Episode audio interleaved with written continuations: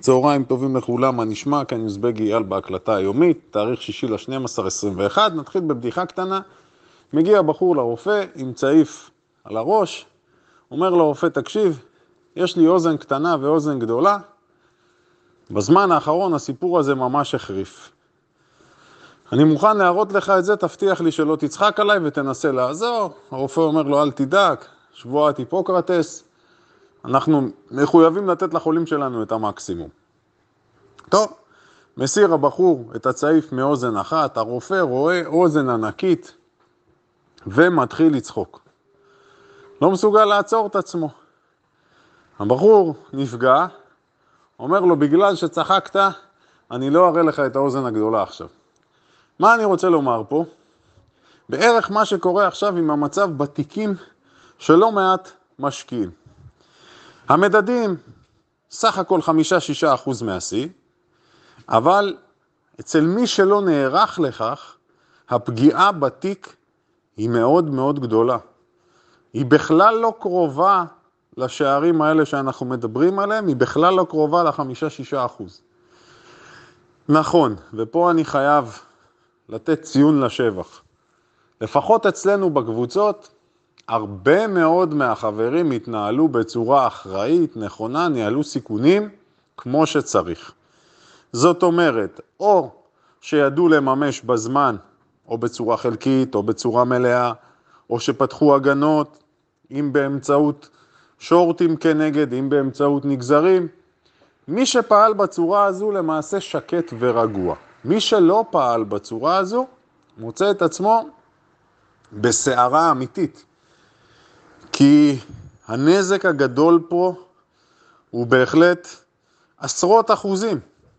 עשרות אחוזים ורווחים שנמחקו. לפעמים אלה יכולים להיות רווחים שנצברו במשך שנה או שנתיים. עכשיו, אין טעם לבכות על מה שהיה. אני תמיד אומר, גם אם מפסידים כסף, בואו נלמד את הלקח. אז לטובת מי שהתיק שלו נמצא במצב בעייתי יותר, אני מחדד. יושבים, עושים הערכת מצב.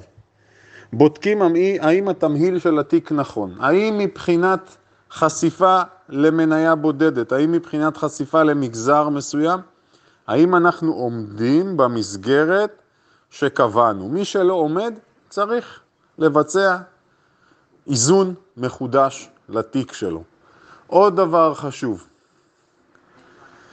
רוב הסוחרים פה והמשקיעים הם סוחרים של הלונג סייד, אבל הסוחרים המתוחכמים יותר פה בקבוצות, יש להם גם פוזיציות שורט, וזה הזמן, לפחות לדעתי, כן? בחלק גדול מפוזיציות השורט, בטח אלה האגרסיביות, זה הזמן לבצע מימושים, כלומר לקחת כסף ולקנות בחזרה שורטים שנפתחו. עכשיו כדי להמחיש עד כמה המצב הוא תנודתי וקיצוני גם, אני רוצה לקחת דוגמה של מניה שאני מניח שכולנו מכירים אותה ולהדגים. אני מדבר על מניית דור דש, הסימון DASH, המשלוחים של האוכל. תראו, אני מסתכל על הגרף שלה. אני מסתכל על גרף יומי, תקשיבו טוב מה שאני אומר עכשיו. בתחילת נובמבר מחיר המניה עמד על אזור ה-200 דולרים. שני ל-11, 200 דולר. עברנו כמה ימים קדימה, מחיר המניה הגיע כבר ל-257 דולר, אנחנו מדברים על 15 ל-11, 257 דולר. נכון ליום שישי, מחיר המניה דקר את ה-150. איך שאני לא הופך את זה, ומה שאני לא אסובב פה, מ-200 ל-250, 25 אחוז למעלה, מ-250 ל-150, 40 אחוז למטה. חבר'ה, מניה ששווי השוק שלה עשרות מיליארדים, מניה ששווי השוק הנוכחי שלה, נכון לעכשיו אנחנו מדברים על 50 ומשהו מיליארד, זאת אומרת, התנועה היא כל כך חזקה וקיצונית בכל קנה מידה, וזה בזמן שמדד ה-S&P עצמו ומדד הנסדק ירדו סך הכל 5-6 אחוזים. נתתי אותה בתור דוגמה כי אנחנו לא יכולים להגיד שזו מניה שהיא מניה הייטקית, כן? לפחות לא בתפיסה שלי. בסוף הביזנס שלה די ברור. אני מזכיר אותה כי דיברנו עליה שהיא הונפקה, מי שזוכר, הונפקה ביחד עם Airbnb בזמנו. שתי הנפקות שאני באופן אישי אמרתי שהמניות עצמן, הפעילות העסקית של החברות הללו, אני לא אוהב אותה. ובאמת ראינו, היו תהפוכות רבות. אבל בכל זאת, בשלושה שבועות, בחודש ימים לעשות כזה סיבוב, איך שאני לא הופך את זה, זה מוגזם. אם נלך כמובן לחברות שהן אגרסיביות יותר מבחינת הפעילות, חברות צמיחה, אז אנחנו נראה תנועות עוד יותר קיצוניות. אז ברור שלהתמודד עם זה בכלים של יום-יום, זה בלתי אפשרי. וגם מבחינת הלופ הפסיכולוגי, ופה גם הסיפור הזה תופס גם משקיעים, לא רק סוחרים עכשיו, סוחרים קצרים או סוחרים לטווחים בינוניים. גם אם אני משקיע טווח ארוך, ונכנסתי לדורדש מאיזושהי סיבה, ואני רואה שהיא עולה לי בצורה כזו יפה ויורדת אחר כך בצורה כזו אגרסיבית, זה משפיע עליי. ואי אפשר להתנחם ולהגיד, אה, אבל אני משקיע לשנים, אז זה יהיה בסדר. לא, זה לא עובד כך. גם משקיעים שפועלים לטווחים ארוכים, במצבים הללו צריך לדעת מה לעשות. אי אפשר להגיד, שגר ושכח. זה לא המקרה של שגר ושכח, אני חייב לציין, השוק התנאים בו כרגע הם לא תנאים נורמליים. אני מזכיר שבשבוע שעבר דיברתי על שני גורמים שהם גורמי מפתח שמנהלים כרגע או תורמים לאווירה הכאוטית משהו. אני אומר אווירה כאוטית, זה לא באמת אווירה כאוטית, אבל התחושה, כי אנחנו רואים שזה מגיע מכיוונים שונים, ראינו את הנפט משתולל, רואים את הקריפטו משתולל, רואים מה שקורה בבורסה. אתם יודעים, אומרים שגם בכאוס יש סדר. אבל התנודתיות הזו, מה שנקרא ה choppy trading, שחותך אותך למעלה ולמטה, זה משהו שנמצא. אז אמרנו שני גורמים שבימים רגילים היו יוצרים אפקט של אי ודאות. פעם אחת אמרנו זה האומיקרון, הזן החדש, ופעם שנייה ההצהרה של פאוול לגבי הזיגזוג שלו פתאום, שהאינפלציה אינה זמנית. אבל, אנחנו פותחים שבוע. התנודתיות תימשך. נכון, עכשיו אנחנו רואים קצת ירידות בחוזים העתידיים, בנסדק, לפני זה זה היה ירוק, עכשיו אני, אנחנו מדברים על שעה אחת וחצי, שתיים, זה עוד יכול להשתנות. התנודתיות כאן כדי להישאר, זה חשוב שכל אחד מאיתנו יפנים את זה. ולכן, כשאנחנו רוצים כרגע לקבל החלטות, אפרופו הבדיחה שסיפרתי, גם כשאני רואה עכשיו חברות שהמחיר שלהן ירד בצורה משמעותית מאוד, נניח ניקח את פייבר הישראלית. כשאני מסתכל על פייבר, על הגרף שלה, רק לפני, שוב, כמה ימים, אני אתן לכם בדיוק מדויק, לפני שבועיים ימים היא נסחרה באזור ה-200. עכשיו היא נסחרת ב-125 דולרים. הסיפור הוא כזה, מי שמאמין בפייבר, באמת יכול להתחיל לרכוש אותה. אבל, ואבל גדול, חברות שנחתכות בצורה כזו, תזכרו, זה לא משנה אם היא הייתה ב-200, ב-300 או ב-1000. שמחיר של חברה יורד, ואני נכנס להשקיע, באחוזים הוא יכול להמשיך לרדת. זאת אומרת, אם פייבר הייתה 200, ירדה עכשיו ל-120, ירידה של 40 אחוז, היא עדיין יכולה לרדת 40 אחוז נוספים גם מהמחיר הנוכחי שלה. וחוזר חלילה. אז הנחת המוצא שלנו צריכה להיות כזו. נכון, חברות ירדו הרבה, יכולות לרדת יותר. עכשיו אני אסביר את האלמנט המהותי. מדוע הירידות הללו למעשה יכולות להימשך גם בקצבים כאלה חזקים? מאוד פשוט. בזמנים של אי ודאות, הגופים המוסדיים, השחקנים הגדולים ביותר בשוק, מושכים את פקודות הלימיט שלהם. כלומר, אם אני מסתכל על ספר הפקודות בחלון ה-time and sell, בחלון, סליחה, ה-level 2, אני מסתכל על פקודות ה bid וה ask, המוסדיים נמצאים שם פחות, הפקודות שלהם מדוללות. ולכן, תנועה קיצונית אפשרית, כי כל פקודה שתהיה פקודה אגרסיבית, כל פקודת market יכולה לנגב יותר רמות בדרך למטה או למעלה. לכן התנודתיות תימשך, לפחות השבוע אין ויכוח שנראה את זה נמשך, כנראה גם עד סוף השנה. אז זה ברמה הטכנית, מדוע זה קורה ומדוע זה יכול להימשך.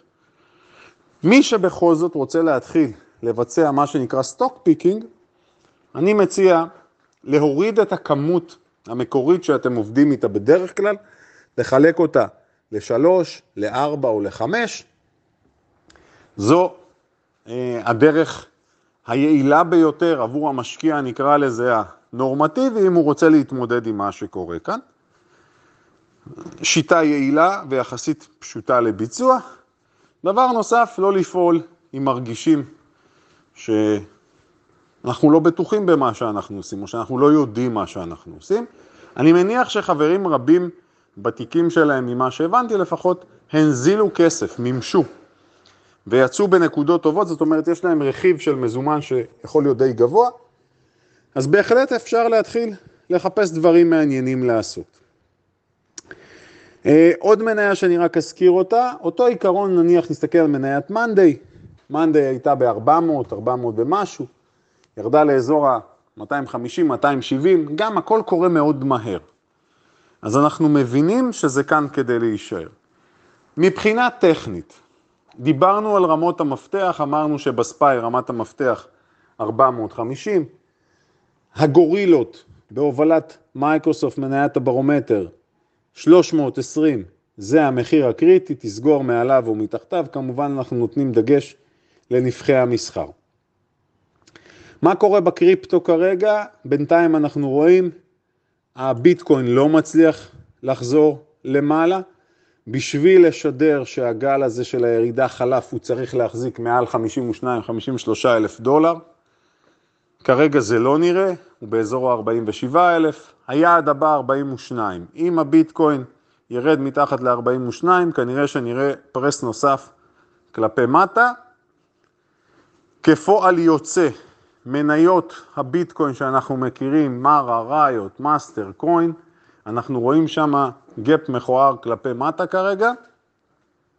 גם כאן, מי שמימש נמצא בסרט אחר, מי שלא מימש, התיק שלו פה, לפחות במקרה של המניות הללו, אז הגזרה הזו שם חוטפת את ה-50 אחוז. אם אני מסתכל על מרה נכון לכרגע, המחיר שלה 37 דולר. אם אני מסתכל על ראיות, נכון לעכשיו, המחיר שלה 25 דולרים, וזה אחרי שראינו את המניות האלה ביותר מכפול 2, ממש לאחרונה. גם מניית קוין כרגע נמצאת מתחת ל-250 דולר, אחרי שנסחרה ב-370 ומשהו, אז חברים, לנהל את זה בצורה חכמה. נקודה אחרונה שאני רוצה לדבר עליה עכשיו, הסיפור של מניית ניאו והסיניות בכלל. תראו, אנחנו מדברים על הדי-ליסטינינג, כלומר המחיקה של המניות הסיניות כבר חודשים. אמרתי, אני חוזר ואומר, משום מה אנשים חושבים שמצב כזה הוא בלתי אפשרי, הכי אפשרי בעולם, וכל אחד צריך לשאול את עצמו מה לעשות. אז לטעמי לפחות, בראייה שלי, לא בטוח שגורל כל המניות הסיניות יהיה זהה, לא בטוח שאת כולן ימחקו מהמסחר, לא בטוח שזה יגיע גם, אתם רואים, כרגע ראינו שנגיד סין נתנה הוראה לדידי למחוק את עצמה. במקרה של המניות האחרות אנחנו מדברים על זה שארצות הברית נותנת להם את ההתראה שעליהן לדווח בדרך שהיא רוצה, ואם זה לא יקרה אז הן תימחקנה. כרגע השוק מתמחר בהחלט מחיקה, ראינו את זה בגזרה של בבא בוודאות, השוק מתמחר מחיקה של בבא מהמסחר בארצות הברית. כל אחד צריך לשאול את עצמו מה הסיכוי, מבחינתו לפחות, כן? כל אחד צריך לשאול את עצמו, האם אני חושב שזה יקרה כן או לא, כרגע השוק אמר את דברו שזה יכול לקרות. מה שצריך להבטיח כאן, שאחוז החשיפה למניות הסיניות לא יעלה מכלל התיק, זו האג'נדה שלי, בסדר? שלא יעבור סך הכל, כל הרכיב של המניות הסיניות, כולו, לא מדבר על מניה בודדת כרגע, שלא יעבור את ה-20 אחוז, 15 אחוז. בהקשר של ניאו, ניאו מטבעה זו מניה שהיא, שמבחינת ניהול סיכונים, אי אפשר להיות חשופים שם גם מעל 10-15 אחוז, ואם כבר, הפעולה החכמה יותר זה להתעסק שם בנגזרים. כי מי שמאמין שבסופו של דבר הן לא תימחקנה, אז למעשה פעולות באופציות תהיינה הרבה יותר חכמות מאשר לפעול ישירות בנכס הבסיס במניות עצמן. שיהיה לכולנו יום מסחר מוצלח ומהנה, אני מזכיר, התנודתיות תימשך. באותה מידה שיש ירידות, יכולות להיות גם עליות של 2% בשוק כולו. לקחת את זה בחשבון, לא לפחד מזה. כשאנחנו באים ואנחנו יודעים לקראת מה אנחנו הולכים, זה נראה אחרת. בהצלחה.